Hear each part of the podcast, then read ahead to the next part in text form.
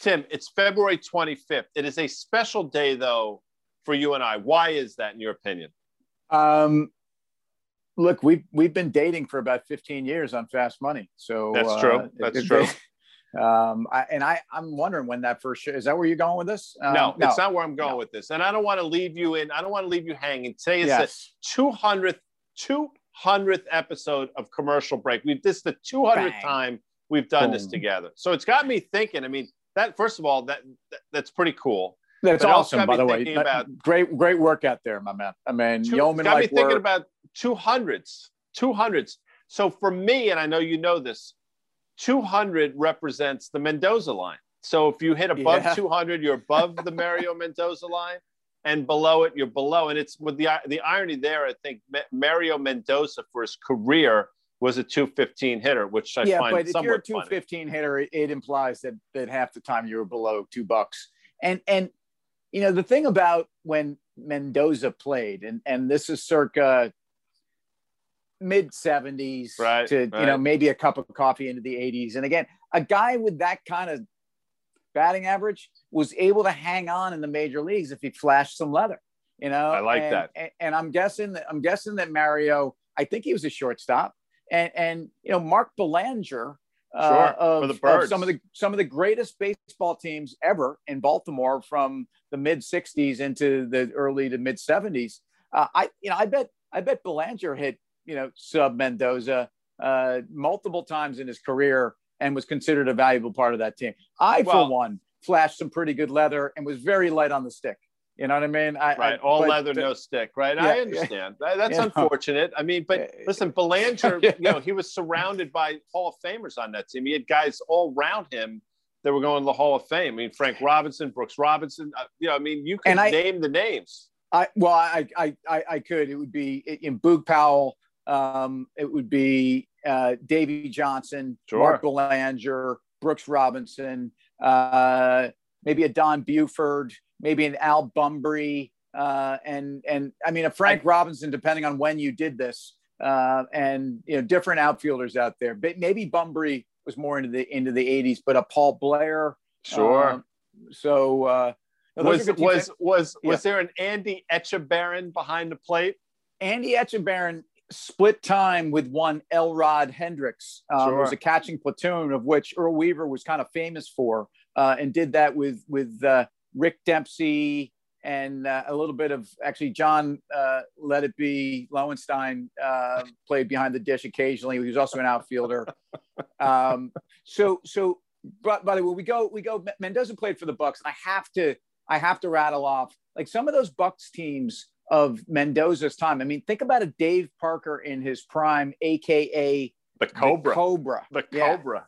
The Cobra was a badass, man. And he was a five tool player, man, before there was five tool players. Um, and he was cool as he was a cool cat. Um, and then of course you had Pops Stargell, uh, maybe. So if I'm doing that diamond, I'm going Pop Stargell at first. Uh, I want to go with like a, a Rennie Stennett sure, at, at that's second a nice base. Call. Um, I'm gonna my shortstop for that team is gonna be shoot. It's not Frank Taveras. Heaven must be missing an angel. It's it's before Taveras. Um, oh, I don't know. My third baseman.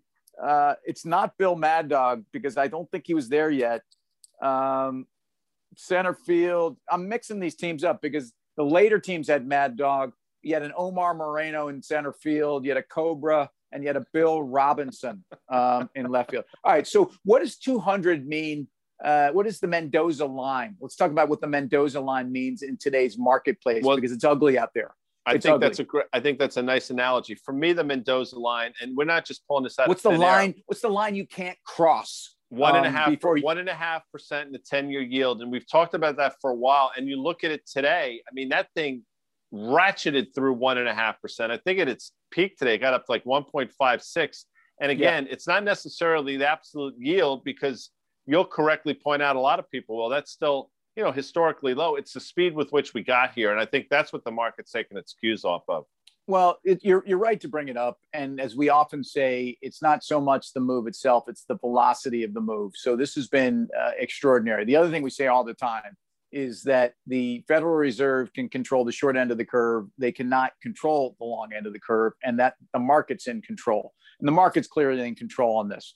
Um, we know that this is a, a mixed blessing because I, I pointed out that I, am not sure you want to see bond yields at 50 basis points, guy. I mean, that's a Mendoza line I wouldn't want to cross either.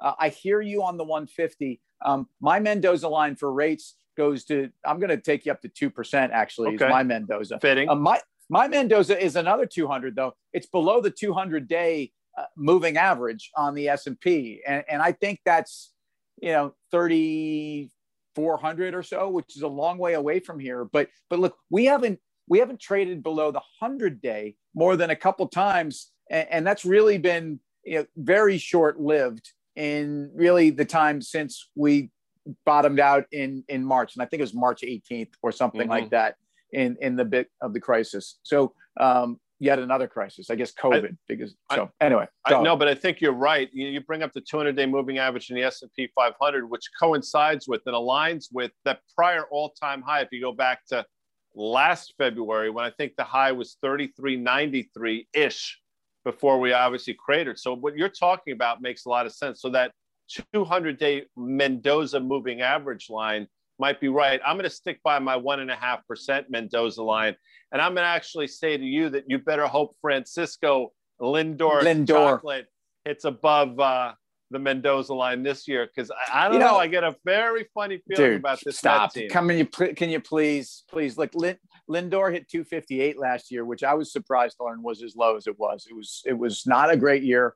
Uh, I'm I'm thrilled. If you listen to this guy talk, he's a leader on the field. He's a leader off the field. Sure is. Um, the, the, the, by the way, the, the, last guy that probably had a job uh, other than than Mark Belanger and Mario Mendoza hitting with just slap and tickle is is I think one Fred Stanley uh, who was Chicken. the shortstop for the Chicken. Chicken Stanley for the for the Yankees, bro. So some really really bad teams in, in the seventies. I'm sorry, man. Um, Don't be sorry. Tough, nah, it's just you, you should. You, I was I was waiting for you to throw a Gene Stick Michael at me Stick because Michael. he's the Belanger. You know, he's the Yankees Belanger. Yeah, yeah. No, every every team had one.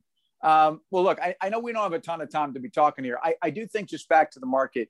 Um, you have a unique set of circumstances, rates that were, uh, even by the standards of Fed induced overshoot to the downside on rates, but then COVID. Look, we're, we're, we're barreling into reopening. And, I'm sorry, we were at 160 on the 10 year on the way down. I'm not telling you that the world was a great place then, um, but, but, and I know this move is uncomfortable, but I, I think you're going to layer in, you know, your, your buddy Fritz the cat, Morris the cat, Sylvester the cat, Kitty Carlisle, Hello Kitty, Good Night Kitty, Kid and Play, Jason Kidd, Billy the Kid. I don't know what you got, but this Reddit stuff is ridiculous. And I think that has something to do with what's going on today, too. And I think we'll get out of here. You mentioned Fritz. We'll talk about Fritz Peterson and Mike Kekich tomorrow. But right now, Tim, we got to get out of here. I'll leave you with one. Um, Felix the Cat was a very children's friendly cartoon. Fritz the cat was not. Don't watch that. See you tomorrow.